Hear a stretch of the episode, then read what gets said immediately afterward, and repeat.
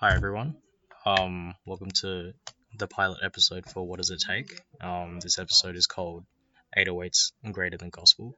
Um, today I've got two guests on, so can you guys please introduce yourselves? Name, Riki Huartson. Occupation, varsity football team. But I got kicked, so now I'm here as a student, pharmacy student.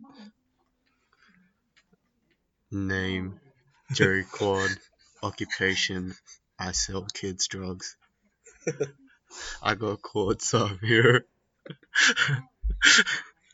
Alright, thank you guys for joining me today. So um, our first topic of the day, we're just going to be talking about Kanye West's new album Donda. So we'll just start off with something um, quite easy but hard at the same time. Was it good or bad? It was amazing. D- Jerry, don't you dare say it was bad. I I have a different opinion on it. Donda was um, a full hour of rubbish, and it deserves to be in the bin because only half of the songs are actually relevant to music. But it's an experience. The experience does not outweigh the fact that he's getting money off Spotify for people listening to some his mum go donda donda donda donda for a full minute straight. You don't want to listen to that. I'm sure people have it on repeat, but No, people aren't gonna go back to that, but they just listen to it for the full album listen through. okay, in my opinion, this this album's got 26 songs in it or 27. Uh, Donda Chant is the best one, and it's literally his mom just saying Donda real sus. Are you gonna trust the guy who says the Donda album is trash, but says Donda Chant is the best song on the album? It, ma- it makes sense. Alright, guys, um, calm down, first of all. Let's just talk about the origin of the album. So, do we know why um, Kanye West decided to drop Donda and what it's about? First of all, he didn't want to drop Donda. Universal dropped it for him. So fuck Universal. All my homies hate Universal. That's why when it first got released, Jail Part 2 wasn't on there. But I also think it wasn't necessary on the album because Jay Z, uh, DaBaby. Yeah. Um, I have no idea where Donda comes from. I just know Donda is Kanye West's mom's name, and I hate Kanye West. So I hate his mom. Right, it didn't have to make it so personal. but that's what this podcast is all about, you know, strong opinions, um, even stronger rebuttals. So, anyways, um, yeah, as as someone who hasn't listened to Donda before, do you guys have any suggestions for what to listen to as my first listen? Okay, first of all, you don't have to listen to Donda chant like Jerry wants you to. Okay, okay. I feel like if you want an actual playthrough of Donda, you must listen to from top to bottom. You must listen to Donda chant first, and end off with, um, end off with Jesus Lord Part Two at the end. Is all twenty-seven songs in order. Okay, I agree. You should do a full listen through because then that's what is part of the experience. But you don't have to go back to those songs. But some noteworthy songs, in my opinion, Jail, Hurricane, Off the Grid, Off the grid. um, Keep My Spirit Alive, also Moon. Yeah. Um, I think that's all I can recall. Pop Smoke? Not the Pop Smoke song. That's like one minute of like poorly clipped audio. Okay, so my um suggestions for Donda is off the grid, and um yeah, so Donda is an hour and forty eight minutes of wasting your life because this song, this whole album is dog water, and it's literally just a different artist every single song. But then he has that status so that he can get all those artists to collaborate with him to make those songs. Status doesn't mean a good song. Alright, guys, so, um, you know, in, in the hip hop world, some people do like to release albums with tracks in a particular order to um, sort of um, convey a particular story. So in Donda, um, listening from the first track all the way down to the 27th in order, is there a story present? Oh, yes, but also when he first like hinted these songs through his live streams, he would actually like do them in different orders. So I think he had like three live streams in total, and in my opinion, the second live stream had the best order of songs. But for some reason, when he released it, it's in like the order of the third live stream, which is alright, I guess. Because everybody hates Universal. Yeah, fuck Universal. All my homies hate Universal. Yes. Um, that's also uh, apparent in other uh, albums, um, such as um, Epic Highs, Oh, I thought you better say BTS album. such as Epic High's release, Sleepless In, which was very much meant as a story uh, for seven songs in a row, meant to be listened to in order. Oh, I do like Sleepless. Yeah, Epic High's fucking G. All me homies love Epic High. Alright, guys. So Epic High is actually a Korean artist. Um, let's just bring up the topic. Do you guys think American artists are better than Korean artists? Yes, no, why? Those.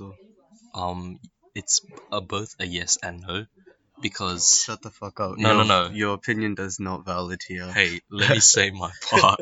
Okay, the reason why I say yes, they are better because they are basically the pioneers of what Korean artists are picking up on. Like for example, um, with Western artists right now, like what's really popular is like drill music, and, like drill beats, and now you can start hearing that pop up in Korean music now. So um, a noteworthy song is 24 Hours by Superbee, who's a Korean rapper who uses a drill beat on his song.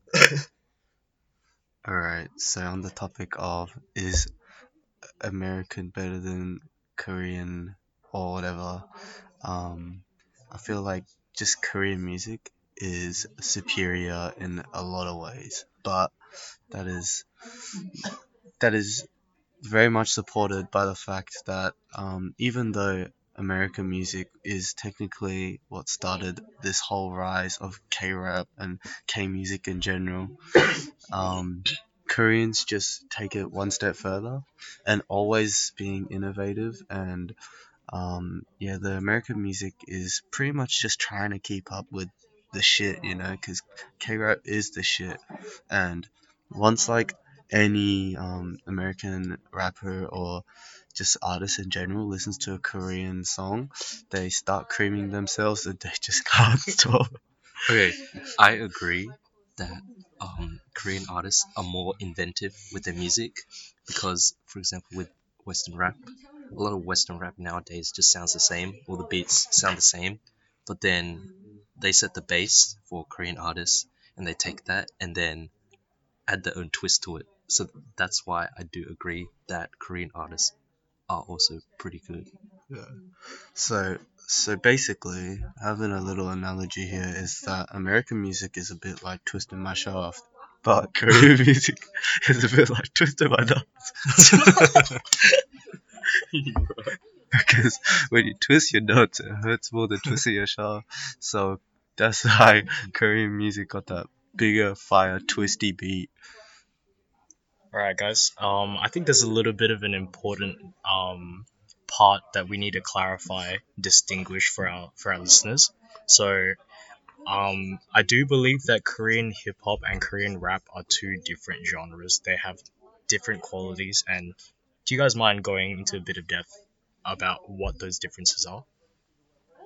Mr. Kwon. Okay, I feel like.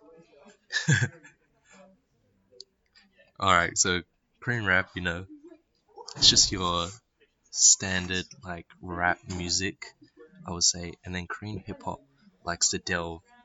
It's like a mix of everything, I would say, because you got ra- elements of rap and elements of pop in there as well, especially because um, Korean singing rap is a very popular like subgenre of Korean hip hop, and R&B. yeah, and then that ties in with Korean R&B as well, which I guess can also be a whole genre in itself. Um, the thing about uh, categorizing K-rap is so hard because in it's like a whole other genre in itself. Firstly, but then like trying to categorize it as the original categorization as like R&B, but always putting a K in front of it. Like you'd have to do it for everything again. So basically, K country. K-rap, K-rap covers all of the other um, genres within like the rap kind of category and like the singing, the pop, the R&B. You know how it is, straight up G Gang Gang, West Side Baby. All right, so I think um, back when we started listening to um, those sorts of types of music, i.e., K rap, K R&B, K hip hop, it might have been considered a bit niche, um, especially where we come from in Perth, uh, Western Australia. But do you guys think that we're still um, that they're still niche in terms of their popularity as a genre? Um, in terms of like the population as a whole, yes, very much so.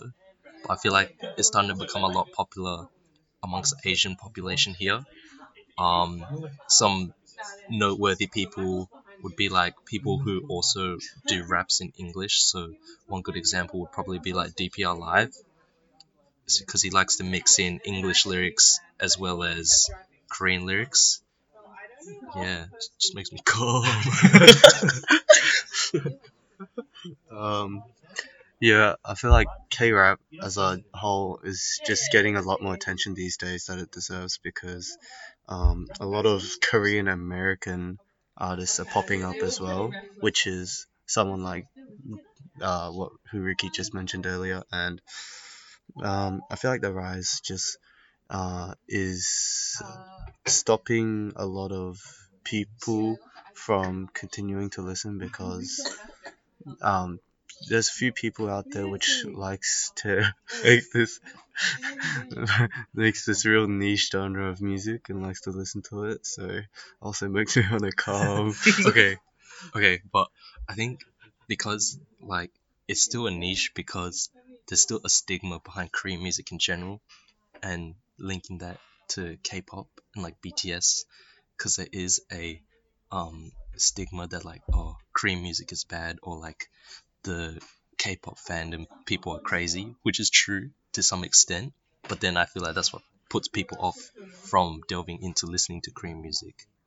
uh yeah there's like a lot of uh talks going around about how toxic um the Korean music uh fan bases, but then if you go back to like um early days of Justin Bieber you see all these crazy ass fans going crazy. Like it's just like the problem everywhere and even these days people outside of like Justin Bieber's house won't leave him alone my guy has multiple clips of not giving his 12 year old girls a hug because I think that's I think that's a good thing. yeah okay but like the 12 year old girls be asking for a hug outside of Justin Bieber's house, literally waiting there for hours, and my guy just wants to go to rest, and he's like, "No, not having any of your shit." But like, that is, I feel like that's something that happens everywhere, and it's just been, um, it's just been in the spotlight recently because Korean fans in general, they're just kind of like real loyal. So, shut the fuck up, bitch. Yeah. All right, so we were just talking about a couple inhibitors um, to the growth of K hip hop on the more niche genres of Korean music that are not K-pop. But do you guys wish that um, Korean rap, Korean R&B, etc. would grow, um, especially this side of um, Western Australia? Um, I feel like it definitely needs a lot more exposure here to grow. But then another barrier of that from happening is that people just don't understand Korean, so they won't know what's in the lyrics. Like a lot of people might just listen to music for the instrumentals, but then there's a whole other side of people that listen to it especially for the lyrics. And then there are some people who are willing to look it up for the translations and then see what they're actually talking about in their songs. But the majority of people wouldn't really care. And I think that's what's stopping people from listening to it more here, especially as an English speaking country. Okay. Um, this whole barrier, the language barrier thing makes a lot of sense, but I also do reckon that um, K-rap in general is just so unique and so innovative to the point where like it's like there's no language barrier when it comes to twisting someone's nuts. You know, like like if they twist your nuts, you don't need to say anything in the language. It just hurts. You know. So like, Mm. um, Pain is universal. Fuck yeah, universal. yeah. My homies hate universal. Um, uh, an example of this is one of Coogie's new songs that he released. Coogie's a Korean rapper, fucking legend. Um, he's got a new song called "I Got a Feeling," and if you listen to that, you'll know exactly what I mean when I say he's gonna twist your nuts, and he's gonna twist them right off. Is that why you got a feeling? Yeah, yeah. so I got the feeling. Okay.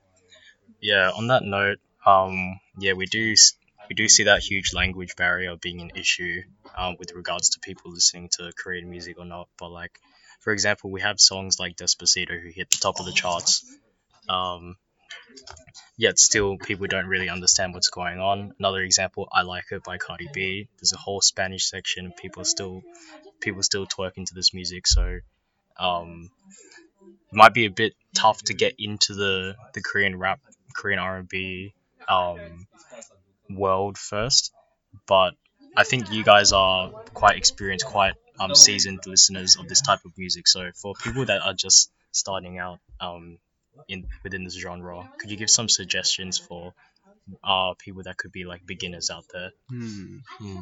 Um, Psy. okay. Don't listen to this guy. A good start to um, uh, listening to K-rap in general is, I think it is good to go search out for some Korean American artists first, because it's like it really eases you into the language barrier as they speak both English and um, I was about to say American, but English and Korean, uh, and although like it doesn't make all the sense, you do get a bit of that um skirt skirt and like the yeah. you know the English in there, and I feel like it's pretty good. One of these types of artists um are DPR, just the DPR crew in general. They're really PH1. good. Yeah, Hash One. Yeah. Hash Swan. Hash one. Um, yeah, so like PH1, the DPR crew, Jay Park as well. Jay Park even has full English songs as well, so that's a very easy gateway into Korean music. But then, for those people out there who like K-pop, so all your K-pop groups, you know, there's all these um, people who've previously been in K-pop groups have now delved into the Korean hip hop genre. So one big example is Jay Park himself, who used to be in a Korean uh, pop group. But then, as of recent, you've had two people from GOT7 delve into Korean hip hop. One being JB, the other one being Yugyeom. They're both under Jay Park's label. So, as a K-pop fan, that's a very easy entrance into Korean hip hop. Um, but yeah, if you haven't listened to Korean pop before and just want Korean hip hop, then those artists we said before are very good recommendations. Mhm. Mhm. So, um, we were just talking about, you know, like Korean American artists having like English lyrics in their songs, but do you guys think that they purposely do this in order to attract a wider audience, or is it just an expression um, of what they want to, you know, let the listeners hear? hundred percent to attract more Western people, or it's just like the only words they know in their English vocab, and like their ad libs like skirt, ya, and yeet. Mm, okay, so I feel like a big part of this is that Koreans really do eat up like the American culture, and a lot of like English words are pretty hip in Korea. So once you combine like the English words that are hip and the Korean rap in it, it becomes like a whole new a whole new type of music in Korea in itself because you're using the hip words that half the people just don't really understand or can understand only those words plus the Korean in it and they're like fuck me this is like the most fucking lit thing I've listened to in my life and that's what kind of gives that twist like like if you had just K Korean in your rap just like one hand on my nuts but then, then if you got Korean and English, you might as well have two hands on my nuts and rip it apart, you know. Yeah. Two hands on my nuts. Like this. like that. That's your shaft. No, like on your nuts, like. Oh, is that just on one nut? hmm Oh. Or you can separate the nuts. or just. All right, so on that note, um, we're just talking about you know the twists that adding English or slash American hip words can add to Korean music, Korean hip hop, Korean rap especially. But do you guys think that that um, that gimmick is eventually going to take over, and then um, Korean hip hop is just going to be basically recycled American hip hop? Um, I feel like they'll never get to a point where Korean rap will become recycled American hip hop because Korean rap is just so unique um genre itself that it doesn't matter where the American rap trend or like that kind of stuff really goes. I feel like Korean music in general can carry itself as of now at least because it's become such a there's such a wide audience for it. And Korean Koreans are just absolutely pumping music these days and everything that comes out is just such a banger and I fucking nut every single time Coogie drops a new song. And like once BY drops his next beat man I, I Oh, think I'm gonna ascend Yeah, that's the thing. Like the producers in Korea are like so much better than the ones in America. Like as at least from the ones I've heard of, like your basic American producer chucks on those 808s, the hi hats, maybe some funky little percussion bits, maybe a bit of that bit of that nut. Bit of that nut, bit of that Gokok 3000. But like Korean producers, you know, they put everything. They even like mix different genres. Like BY, for example, he likes to mix in a lot of orchestral in, um, elements into his beats because man's an ascended because man is Christian after all, just like Kanye West himself. Donda, Donda, yeah Donda, Christian Donda, Newell Donda. Yeah, or like you know, yeah, a lot of UK drill beats, that sort of stuff. Pretty same all around. But then Korean hip hop, it's all kinds of different genres mixing in together. You got your drill, you got your jazz elements, you got your orchestral elements, you got your basic hip hop elements, even like your boom bap elements. Um, noteworthy person if you want to listen to um Korean boom bap is Nafla.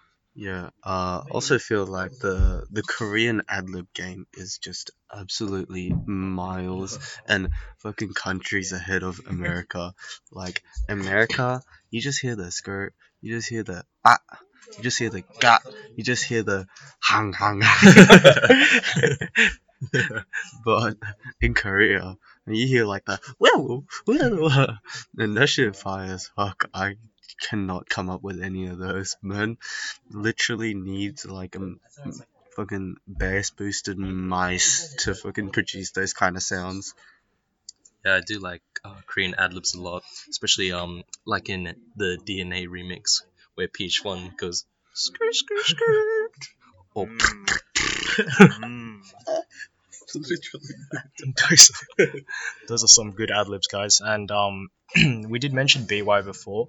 I would consider him pretty much a pioneer, especially with mixing in that orchestral, like you said, orchestral music with um, those hip K hip hop, K R and B uh, beats as well. But um, I would also say that BY's music production skills are actually quite inspirational. Like they make me want to sort of create my own things. But I also hear that both you, um, Jerry, and you, Riki, both have had some experience in producing slash making music. So for those who are, you know, just starting out and making music, do you have any tips for them? Yo, if you got a MacBook or just any Apple product at home, you got GarageBand there for GarageBand. free. GarageBand is the way to go. Honestly, it's free. You can just download a bunch of extra shit you want on the internet for free Yeah, and then use straight it in your music. Like, um, for example, Praise the Lord by ASAP Rocky. The little flute thing on there, that's from GarageBand. They just yoinked that from GarageBand. Like, you don't need like a real expensive DAW or any of these expensive VSTs.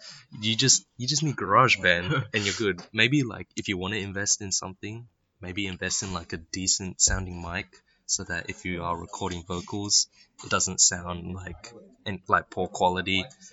Um, but other than that, that's like the easiest way to start out. Yeah, man, speaking facts, this GarageBand shit is going crazy these days. Like there's 10 year old kids on the marketplace trying to sell their beats for like 10 bucks. They're pumping out But fucking but it kids. works. They're kids pumping out music, and you know what? They're doing better than the 18 year olds pumping out music. You know what? Those 18 year olds are pumping out music better than the 20 year olds. And you know what? It just keeps going up because the younger you are, the better you get in many ways. Um, uh, yeah. Uh, don't cancel me. I mean, if if you do, if you don't want to use GarageBand because you know there's always that stigma behind GarageBand. It's like, oh, there's not enough stuff on there. I can't experiment enough with it. Then if you really want to go down that route, you can try just getting hacked versions of like better software, like FL Studio, for example, which is very common among um, hip hop and rap producers. Alright, so if you're on GarageBand, I'm pretty sure you can add your own um, Yeah. sounds to it. Yeah, you can. So you can literally source the sounds from anywhere, even YouTube. Just fucking yoink it. It's not copyright if you take it without any no one knowing. Um, I don't know about that. Uh, you just change it up a little bit, trust me. And yeah, sample it. yeah, just sample it, put it on GarageBand, and you're good to go. Oh, fun fact: Joji, aka um, Francis of the Filth, um, he he actually started with GarageBand when he first started making music, and he still uses it sometimes to this day. So it just goes to show you don't have to use expensive software to be famous, you know? Yeah. Yeah. Yeah. So as Jerry said before, he said, "Don't cancel me," and um, we just want to make a bit of a commentary about cancel culture in today's society. So what can, what can't be said? What do you? Th- how far can we go, Jerry? Alright, so I've had this problem come up many times recently, and um, just within the past couple years, the cancel culture has gotten so bad to the point where you can't drop a racist joke without someone trying to cancel you. You can't drop anything like literally you talk about helicopters and someone will be like fuck you i identify as an apache helicopter. And i'm gonna get cancelled. Like i could i could talk shit about going to the toilet and then someone would be like fuck i'm a toilet. Why are you talking shit about me? Like about to shit on you. like even objects you can't talk shit about objects anymore. You can't hurt people's feelings or else you're going to jail. And this whole cancel culture has become so strict to the point where it's honestly just a meme. And you know what? People that don't appreciate this kind of cancel culture like me should rise up hit me up in my dms at uh, so me so, so if you're also not about this cancel culture because I've honestly had enough of not being able to crack a massive joke on this racial slurs. I mean, I do believe that there's a reason why these things can't be said um, due to their history, but also I do agree that sometimes people are a bit protective over what you can and can't say because things you can't say now, people would have said like five years ago. And that's not even a long like time difference. Yeah. Five years ago, and they would have fucking laughed their ass off. Yeah. They would have laughed at the same jokes which you can't say today. So hmm um, yeah, I do feel like the world has a, become become a bit more um, what's the word? Sensitive. Yeah, sensitive, Bitch. bitch. Yeah, bit bitchy, you know, Yeah. a little overprotective. Uh-huh. I feel like everybody is just living with a filter these days, and at some point, someone's gonna take that filter off, and it might be me next. I think you don't have a filter already. But don't cancel me. But don't cancel him is the name of the game. Okay. Thank you guys for listening to our podcast. We've taken up enough. We've taken up enough time of these guys' hands. Um, we'll just get you guys to drop your ads for your Instagram. All right, hit me up at Riki Huartson on Instagram. That's that is spelled R I K I H U A R T S O N. For those who don't know how to spell, if you want to follow my TikTok, that's Yum Yum Snitch. I, my account got deleted at 69k, but I'm trying to make a comeback. Um. All right. So, um, try not to cancel me. follow me up at zo underscore me7 zomi7. Yes. Alright, thank you guys again for listening to our pilot episode of What Does It Take? Um, we hope you guys we hope you guys enjoyed this first episode. it. You have to drop it. Thank you guys for listening to the pilot episode for What Does It Take to Reduce Nuts? episode, yeah, pilot episode. So we hope you guys tune in for um, our future episodes and um, please let us know what you think. Alright. Also, send messages for who you'd like on the podcast in the future. And goodbye for now. Yes.